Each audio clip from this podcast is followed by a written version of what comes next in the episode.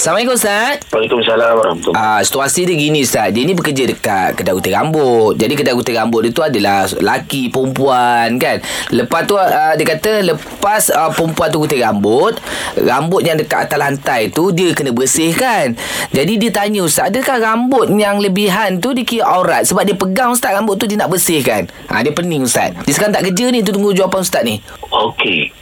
Berkenaan dengan dalam mazhab Syafi'i ni, saya sebut dalam mazhab Syafi'i kita maknanya rambut wanita yang bukan mahram bagi kita dipanggil ajnabiyah, dihukum maknanya tidak boleh kita pandai nengok pun dikira hukum haram.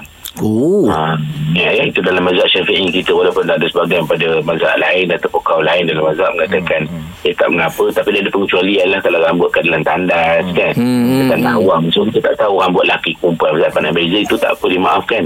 Tapi kalau macam kes ni tadi memang salon ataupun kedai gunting rambut memang khas untuk wanita, dan rambut tu memang rambut wanita yang mahram bagi dia, apa yang bukan mahram bagi dia, maknanya rambut wanita yang lain dalam mazhab kita semua tak boleh, dia hukum dia haram walaupun dipotong walaupun dipotong. Sebab mereka masukkan sebahagian daripada hukum kalau anggota tubuh manusia wanita yang terputus daripada jasad dia, macam kemalangan ke semua tu kan, yang merupakan aurat, maka tak boleh tengok.